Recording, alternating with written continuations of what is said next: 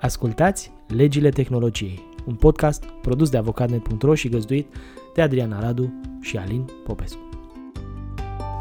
În uh, aprilie 2020, hackerii s-au infiltrat în sistemele unei stații israeliene de pompare a apei și au manipulat echipamente din acea stație. Pompele individuale au început să funcționeze defectuos, în timp ce oficialii s-au luptat pentru a menține rezervele de apă pentru milioane de oameni. După incident pe care Israelul l-a legat de grupuri din Iran, mă rog, grupuri, uh, din câte înțeleg eu, uh, aflate sub tutela statului iranian, da, da, da? nu da. hacker privați din Iran. Da. Uh, oficialii israelieni au spus că daunele ar fi putut fi mult mai grave. Ei bănuiesc că atacul a fost destinat să otrăvească rezervele de apă prin creșterea nivelului de clor. M-am tot interesat. Până la urmă se pare că nivelul ăsta de clor este automatizat cumva. Nu stă nimeni să arunce da, cu găleata da, da, da, și da. cu furtunul. Și Două atunci, pastile de clor, cinci pastile de clor. Nu te, adică nu m-aș fi gândit niciodată că poți să ataci o stație de filtrare, pompare, ce e asta, mm-hmm. da? și să bagi mai mult clor și teoretic să faci apa otrăvită, da. nu știu cum să spun, toxică pentru oameni. Da, nu ne gândim noi, da, uite că... Da, alții, alții se gândesc. Se gândesc da. Eh, hai să vedem ce a urmat. Săptămâni mai târziu, uh, hackerii au vizat un port iranian într-un aparent act de răzbunare. Acum, e hackerii israelieni. Un material de la Wired care presupune că hackerii israelieni au făcut asta. Da? da. Deci portul iranian s-au dus direct la sursa așa banilor iranieni. Uh, și apoi, în următoarele luni, aceste atacuri au escaladat, uh, sisteme de alimentare cu combustibil, controle feroviare, uh, cum se cheamă, macazuri din alea, uh-huh. macaze, nici nu știu care este pluralul, și o companie aeriană din Iran s-au confruntat cu atacuri. În același timp, hackerii au postat informațiile personale ale unui milion de utilizatori de aplicații de întâlniri LGBT izraeliene și au expus anumite date despre armata izraeliană. Prin urmare, e un război, așa, mai mult sau mai puțin uh, recunoscut de ambele părți, în care hackeri statali și dintr-o parte și din alta pare că îi subminează diverse, autor- diverse uh, nu știu, zone din celălalt stat. Confruntările au inclus sabotaj fizic și distrugerea instalațiilor și astea sunt doar câteva dintre cele mai recente mișcări din ostilitățile care durează de ani buni între Israel și Iran. Ce mi s-a părut și mai interesant este că în 9 și 10 iulie anul ăsta, hackerii au întrerupt serviciile feroviare iraniene și au postat notificări false de întârziere pe panouri digitale. Au scris întârzieri mari din cauza atacurilor cibernetice, mai multe informații la telefonul 64411. Ce interesant este că numărul de telefon este legat de biroul liderului suprem al Iranului, Ayatollahul Ali Khamenei, e uh, Întrebați-l pe șeful, nu? Sunați la el și vedeți. Uh, și, mă rog, uh, discuția e mult mai largă și noi am vrut cumva să o folosim pentru o discuție mai interesantă. Uh, ce mai voiam să punctez aici este că, potrivit unui raport Microsoft din 2021, Iranul a fost singurul actor Uh, național, da, statal, dispus să se angajeze în mod regulat în atacuri destructive, în principal împotriva Israelului. Aceste atacuri cibernetice s-au petrecut într-un mediu politic în care ambele țări au făcut schimb de lovituri, chiar înainte de lovituri militare, inclusiv atacuri asupra navelor de marfă ale celuilalt mm. stat. Și mă gândesc aici, pentru că sunt din ce în ce mai multe voci Adriana, nu că noi am fi experți în securitate cibernetică, dar la nivelul ăsta la care putem să discutăm, uh, sunt mai multe voci în lume care vin și spun cred că ar trebui să existe un tratat, cum era cu neproliferarea armelor nucleare, mm-hmm. să facem o, o, o înțelegere de genul ăsta cu războiul cibernetic. Tu crezi că ar putea fi posibil? Cred că orice e posibil dacă mă întreb pe mine, atâta timp cât există voința. De ce mi se pare diferit? Totuși, uh, războiul ăsta cibernetic, da, uh, se poate duce de către un puștan care este într-o casă, da. oriunde, într-un stat, în lume și așa mai departe. Da, da? poate să fie Armele susținut nucleare... de o putere, de un stat sau poate să fie, poate să fie o activitate independentă de capul lui. Da. Așa, nu, mă gândesc la actorii statali până la urmă. Okay. Da? Oamenii da. care lucrează pentru un stat pot să lucreze de oriunde și au nevoie Evident. de un laptop și de niște instrumente care sunt minimale. Să construiești arme da. nucleare, da. Să construiești arme nucleare E cu totul altceva, e altă mâncare de pește. Îți trebuie tot felul de elemente, uraniu, îmbogățit nu știu cât. Da, istoria a demonstrat că nu e chiar ușor, da.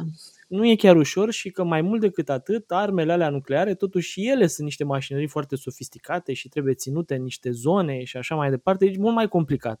Ce încerc eu să spun este că diferența între uh, atacul cibernetic și atacul nuclear este, uh, nu știu, ca și cum am compara Uh, ceva care se poate face foarte ușor cu ceva care se poate face extrem, extrem, extrem de greu. Da? Că atacul nuclear totuși are nevoie de niște lucruri ca să se întâmple.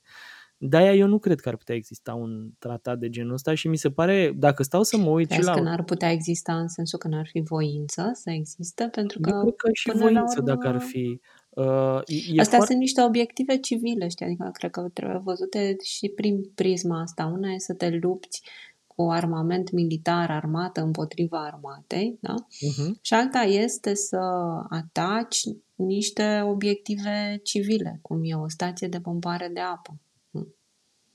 Da, Ăla e un obiectiv civil, ăla nu e obiectiv militar. Știi că, uite, așa cum vorbeam Victimele noi de sunt civile, nu sunt... Democratizarea unor lucruri pe care internetul a adus-o, mi se pare că și internetul, mă rog, lumea asta digitală, mi se pare că acum și războiul s-a democratizat. Nu mai vorbim doar de militar care se bate cu alt militar, vorbim de atacuri care până mai ieri, uite, n-aveau sens asta cu clorul care să o trăvească apa, da? Până acum ar fi trebuit să ai o armată, să te duci la ăia, la stația de pompare, să omori niște oameni, să da, intri în stație. Da. E Era complicat. Ultra complicat așa, să faci asta. Oricâte trupe speciale ai fi avut. Acum poți Intri în rețea. Da. da. Și uite, mă, mă distrează chestia asta pentru că dintr-o anumită perspectivă am văzut uh, la fel din ce în ce mai multe voci care vin și spun e posibil să nu mai aveți nevoie de antivirus. De ce? Pentru că antivirusii vin și caută genul ăla de virus, uh, cum să spun, tradițional, care mm-hmm. se mhm. trimit prin mail. Prin... E, realitatea este că, de fapt, mai degrabă ar trebui să vă feriți de phishing, realitate phishing care înseamnă trimiterea unor mail-uri în care uh, destinatarul nu e cine pare a fi, da? Mail-urile alea pe care le primiți de la o bancă, care de fapt nu sunt trimise de banca respectivă și scopul lor este să vă afle credențiale de acces, da? Username, parolă, PIN și ce mai e acolo.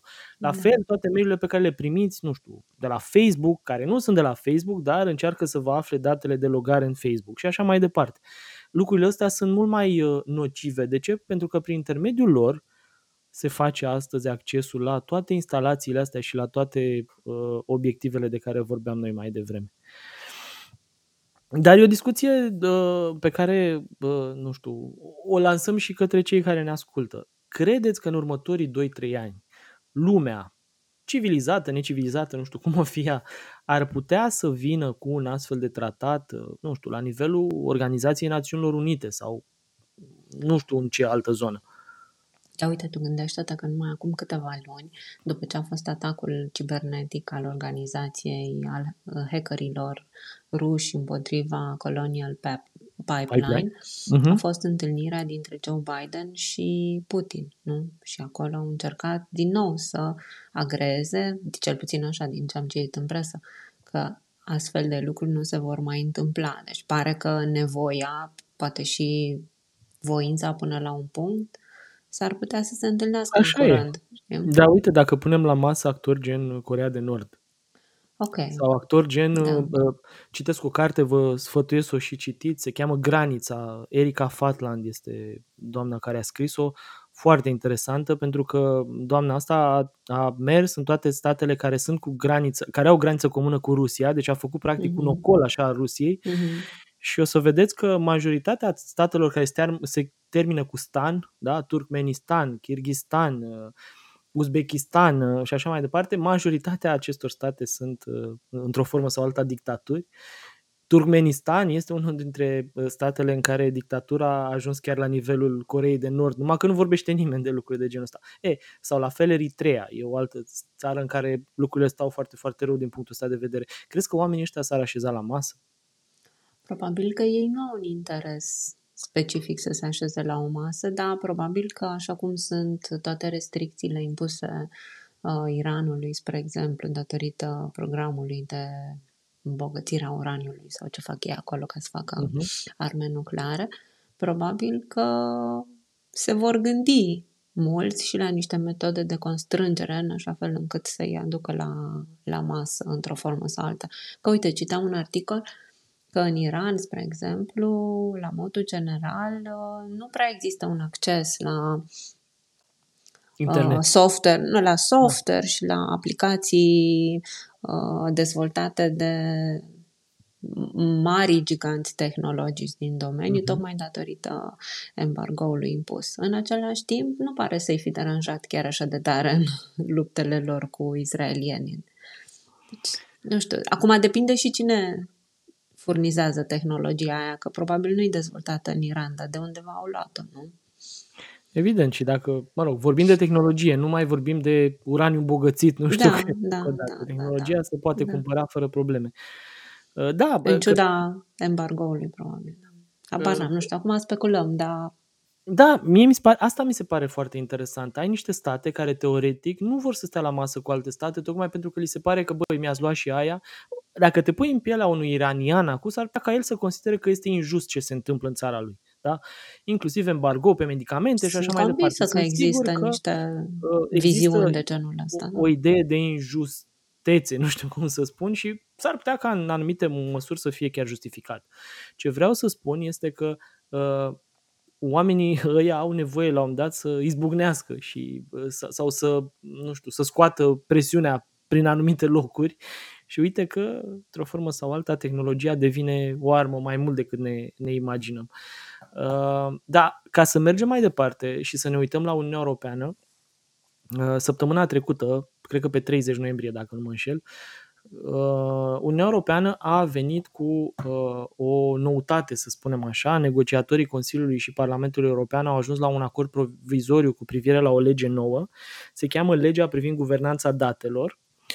Și miza s-ar putea să aibă legătură cu ce vorbim până acum, da? ce vorbeam noi până acum. Pentru că, până la urmă, hai să ne gândim așa. În lumea asta noastră există tot felul de date, nu vorbim de datele noastre private, pe care le lăsăm în urma noastră în tot felul de locuri. Deci nu vorbim de date personale da, ele obișnuite, numele da, meu da. și CNP-ul meu și ce vă închipuiți. Nu, haideți să ne gândim la datele pe care le lasă în urmă semafoarele publice sau datele pe care le lasă în urmă, să zicem, uh, uh, nu știu, tot felul de senzori care sunt montați în tot felul de locuri sau date din zone agricole, da, cu privire la sol și alte lucruri de genul ăsta și, nu știu, nu vin în minte acum, gândiți-vă că există tot felul de date industriale care sunt generate cumva de tot felul de industrii și pe care, într-o formă sau alta, nu le putem reutiliza decât în da. măsură mică. Și unele care au la bază date personale, dar ele prelucrate, rafinate, ajung alte alte tipuri exact. de date. Da.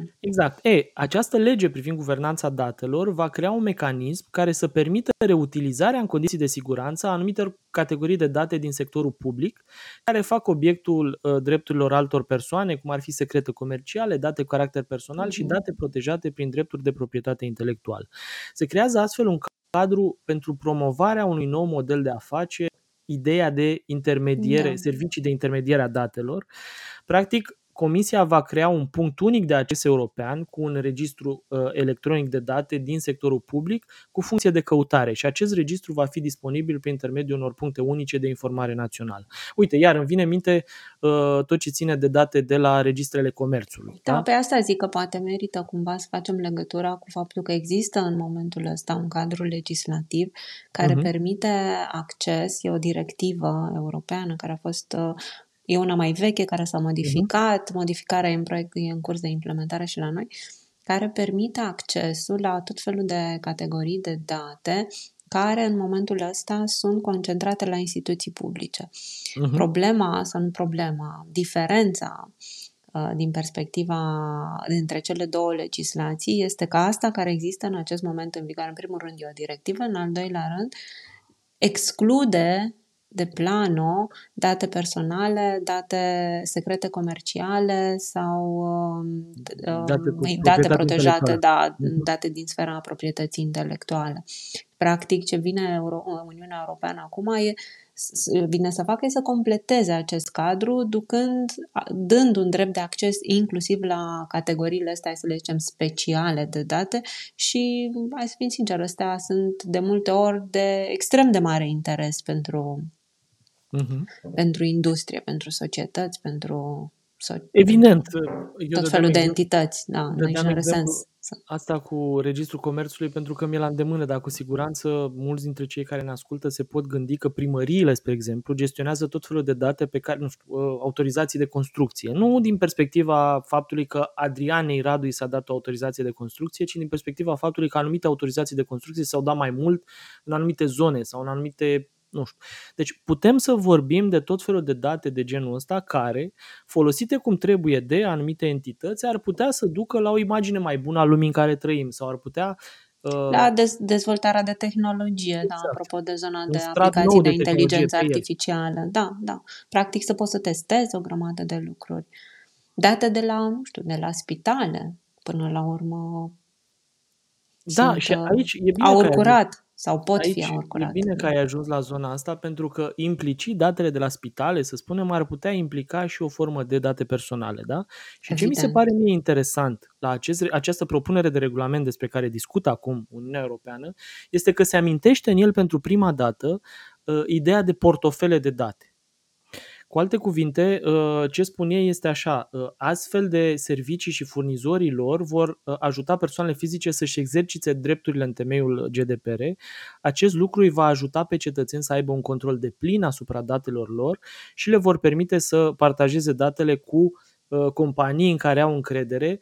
Uh, se vorbește de instrumente noi de gestionare, cum vă spuneam, a informațiilor caracter, a datelor caracter personal, cum ar fi spațiile de date cu caracter personal sau portofele de date, care sunt aplicații pentru partajarea unor astfel de date pe baza consimțământului deținătorului. Și aici mi-aduc aminte de uh, o invenție, mă rog, despre care vorbea Tim Berners-Lee, inventatorul World Wide Web, da? cumva inventatorul internetului modern, să spunem așa. E un domn interesant, uh, poate îi citiți uh, lucrurile pe care le scrie. Uh, el a vorbit acum câțiva ani, dacă nu mă înșel, cred că anul trecut sau acum 2 ani, despre ideea de pods. Aceste pods erau un fel de portofele care practic conțineau în ele tot felul de date și deținătorul acestor, acestor date putea să decidă într-o formă sau alta uh, cui acordă acces la datele respective. Da? Deci datele, nu știu, imaginați-vă, site-urile pe care le-ați vizitat, achizițiile cu cardul de credit, tot felul de rutine de antrenament, uh, pulsul, muzică transmisă în flux pe care o vedeți și așa mai departe. Deci toate datele pe care, într-o formă sau alta, diverse companii le colectează de la dumneavoastră, e, gândiți-vă că le aveți într-un loc unic și companiile pot să obțină acces la date cu permisiunea dumneavoastră printr-un link securizat pentru o anumită sarcină, cum ar fi procesarea unui cer de împrumut sau livrarea unui anunț personalizat. Cumva, companiile se conectează la acest portofel și utilizează informațiile personale în mod selectiv, fără să le stocheze. Și aici, bineînțeles, fără să fim foarte mari cunoscători ai tehnologiei în cauză, mi se pare că un mix al acestui tip de uh, tehnologie cu ideea de blockchain și cu siguranța pe care o aduce ideea de blockchain s-ar putea să fie uh, unul dintre uh, elementele câștigătoare în viitor, care să ne ajute cumva să ne ținem datele mai strânse, așa, și într-adevăr, da. Mie mi se pare... Știi că e tot timpul o discuție, acum te întrerup, da, e tot timpul, o, cel puțin în capul meu a fost o discuție uh, da, s-ar putea să fie mai sigur dacă datele astea sunt într-un singur loc. În același timp, locul ăla nu este un loc uh, impenetrabil, da? care nu are nicio formă de vulnerabilitate. Și poate că e mai greu să aduni date din 100 de surse și mai ușor să te duci direct la sursa unică și să le iei de acolo dacă ea are niște vulnerabilități de securitate. Corect. Corect. Hai să vedem cum evoluează lucrurile astea. Adică, nu știu, din punctul ăsta de vedere, uh, dacă e să ne uităm la viitor, eu cred că mai degrabă o să se ducă într-o zonă de asta de centralizare, centralizare a, nu? Mm. Da, posibil, a, a puterii. Posibil, da. Pentru că, uh, știi, stau și mă gândesc că acum, așa, câteodată chiar îmi imaginez că noi, virtual vorbind, suntem ca un puzzle imens ale cărui piese le-am pierdut. Deci sunt împrăștiate așa în jurul nostru prin tot felul de locuri habar da. n-avem de unde să le luăm, mm-hmm. știi? Deși ele ne construiesc pe noi în realitate, tot puzzle-ul ăla. Uh, cumpărăturile pe care le facem, că e Mag, că e Amazon, că e orice site ar fi el, da? Muzica pe care o ascultăm, că uite, și asta spune ceva despre noi. că te asculti de la Spotify, că asculti din alte lucruri. Sunt că dacă vrea uh, cineva să creeze un profil, o să folosească această Evident. Nu? Facebook îți deține niște date, Google îți deține niște date. Fiecare dintre ei, știi că aici e o discuție eternă cumva. Toate companiile astea au construit un alter ego pentru fiecare dintre noi. Mm-hmm. Google ne vede într-un fel, Facebook ne vede într-un fel, Amazon ne vede în alt fel și așa mai departe. Realitatea este că noi s-ar putea să fim uh, mai degrabă uh, un mix al acestor alter ego-uri, doar că fiecare dintre companii, dat fiind care datele care, mă rog, s-au adunat de-a lungul timpului doar în compania respectivă, uh, cred că la un dat s-ar putea să ne pună într-o categorie destul de nasoală așa, doar pentru că știu doar lucrurile alea. Asta vreau să spun. Da. În realitate, companiile astea ne cunosc bine pe câte o nișă din noi, dar nu ne mm-hmm. cunosc bine pe ansamblu. Știi? Stau și mă gândesc. Decât dacă se străduiesc. Nu, și adună date Facebook care ne cunoaște bine, oricum ar fi. și a Google, și Amazon, da. E, vezi? ne mai da. gândim un pic.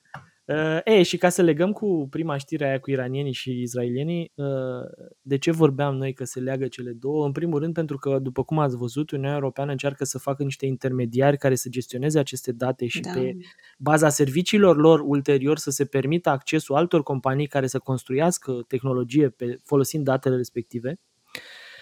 Și uh, în contextul ăsta... Da, parcă vor să le autorizeze, să treacă printr-o formă de autorizare, cel puțin așa am înțeles așa la o primă vedere.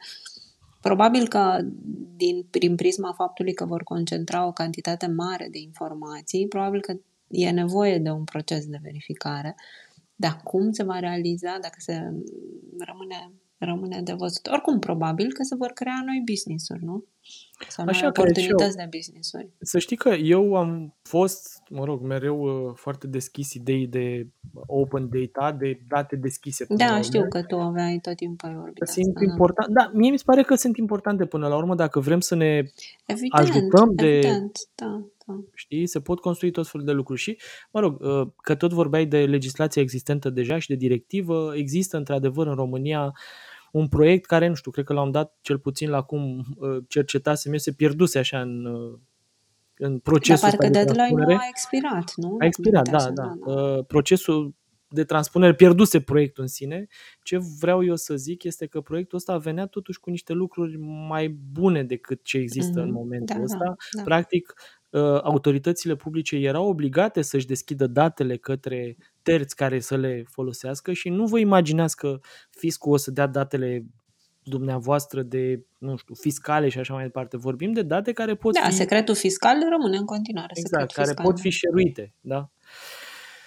Uh, și o să fie interesant pentru că, așa cum vorbeam, într-o formă sau alta, aceste companii, intermediarii ăștia, o să devină ținte. Mi se pare că iranienii și izraelienii ținte de astea ar putea ataca, nu? Că e cel mai simplu, le ai pe toate acolo și s-ar putea să faci tot felul de lucruri cu ele.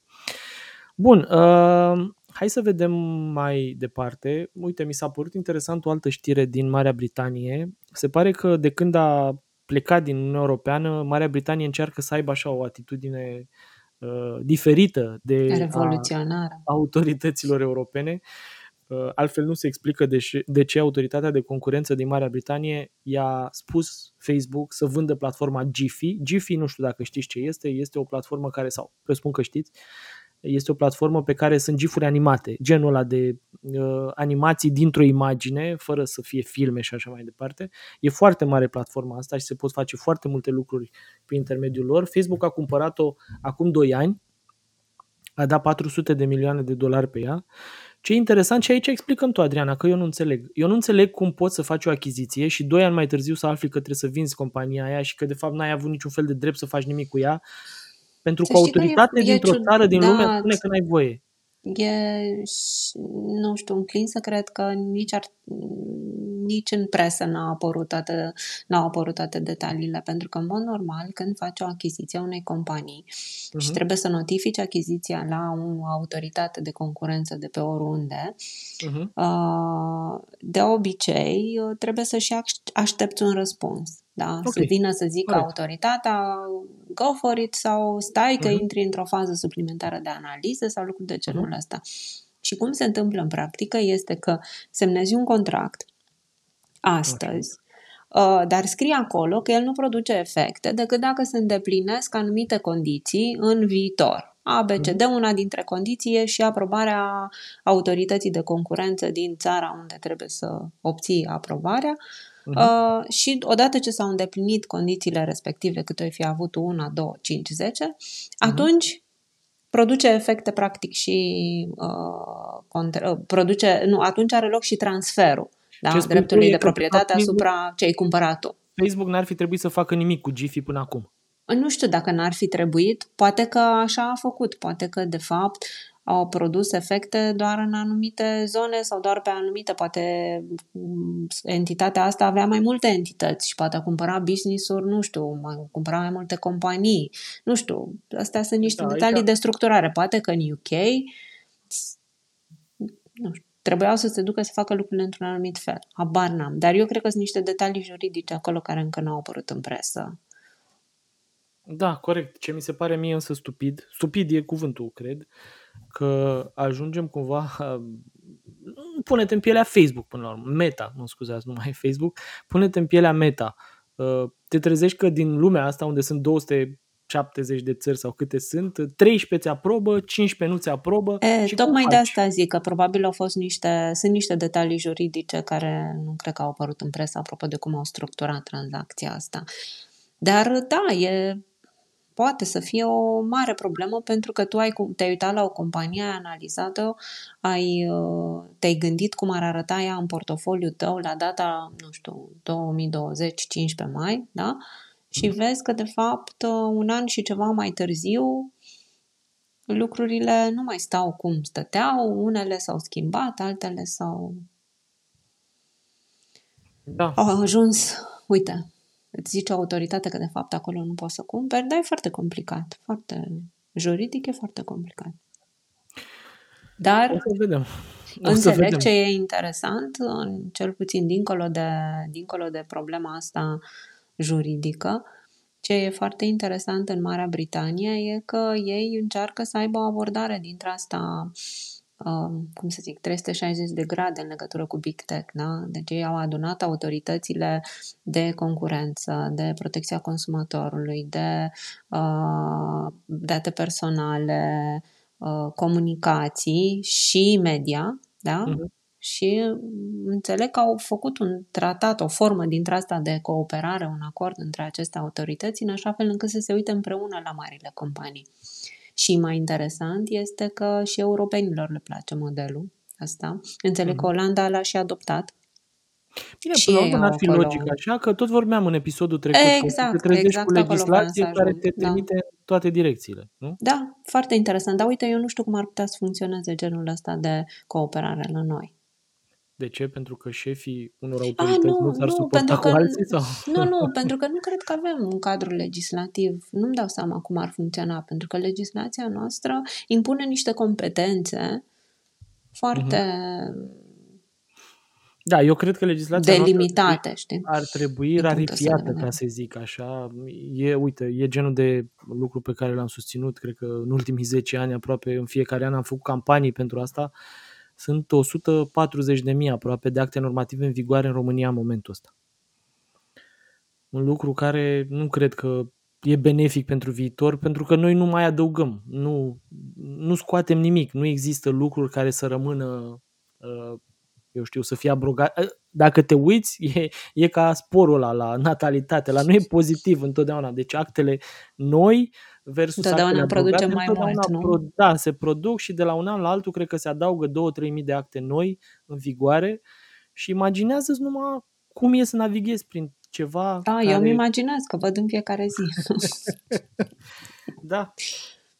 O să vedem. Uh, și uite că tot vorbeai de UK, uh, văd că sunt puși pe fapte mari pentru că mm, cred că acum două episoade sau trei am vorbit de Clearview uh, AI. Era o companie americană care spunea că are acces la 10 miliarde de poze și că folosește uh, chestia asta pentru servicii de recunoaștere facială și vinde la uh, autorități de uh, aplicarea legii din întreaga lume. Cred că australienii luaseră în vizor atunci și le-au da. dat niște amenzi și așa mai departe. Uite că și ICO, care este autoritatea de supraveghere a prelucrării datelor din Marea Britanie, le-au dat o amendă provizorie de 17 milioane de lire sterline. Ce înseamnă asta că e provizorie? Presupun că o să urmeze un, nu știu, finalizarea, să zicem așa, investigației și atunci amenda va fi clar atât. Că altfel sunt curios. Uite, îți dau o amendă provizorie. Știu că noi nu avem... Mai vedem. noi nu avem sistemul ăsta. Noi avem amenzi. Da. Și uh, ce mi s-a mai părut interesant, și asta e o discuție interesantă venind de la Germania, din Germania, uh, se pare că, știți, în Germania a avut loc, au avut loc alegeri, s-a format o coaliție nouă care e destul de uh, progresistă, așa, din anumite perspective. Uite că una Ce dintre așa se arată până un an. Da, una dintre perspectivele astea ține și de interzicerea uh, supravegherii în masă pe care Germania încearcă să o impună la nivelul Uniunii Europene, printre altele supraveghere facială și așa mai departe. De ce încearcă cumva să construiască în jurul acestei interdicții de supraveghere în masă un cadru legislativ care să o pună în uh, vigoare. E un Eu lucru pe care susține genul ăsta. civila o susține de mult, da. Acum să vedem ce înseamnă interdicția asta, pentru că noi ne-am uitat și la uh, reglementarea privind inteligența artificială, dacă mai țineți minte, uh-huh. și erau anumite lucruri pe care uh, uh, le interzisese legislația pentru privați, dar statul le putea face, evident cu niște garanții, dar statul le putea face întotdeauna. Și aici uh, sunt curios dacă interdicția asta e una absolut privată sau uh, se extinde și asupra autorităților uh, polițienești, ca să zic așa, că până la urmă și acolo vorbim de o supraveghere masă care poate fi extinsă, nu? Adică Evident, și totuși, cred că Germania are, are ceva istorie în spate și niște temeri istorice cu privire la Supravegherea masă. Da. Nu știu dacă na, supra, temerile vin de la supravegherea în masă, dar cred că temerile vin de la problemele de respectarea vieții private din istoria Germaniei. Da, e o discuție întreagă.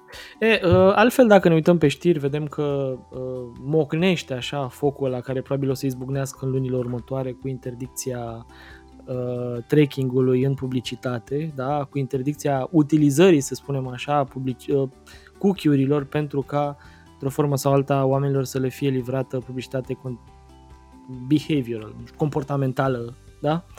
Uh, e o... Uh, discuție care apare mai toată ziua în presă. O să vedem și acolo o ce să se urmărim, întâmplă. da, și o, o să, să vedem ce se întâmplă.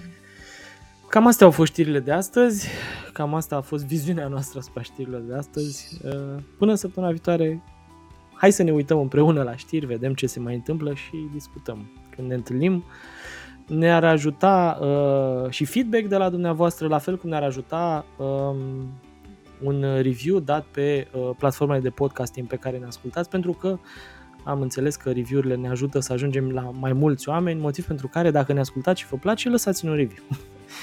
Mulțumim! Mulțumim. La revedere!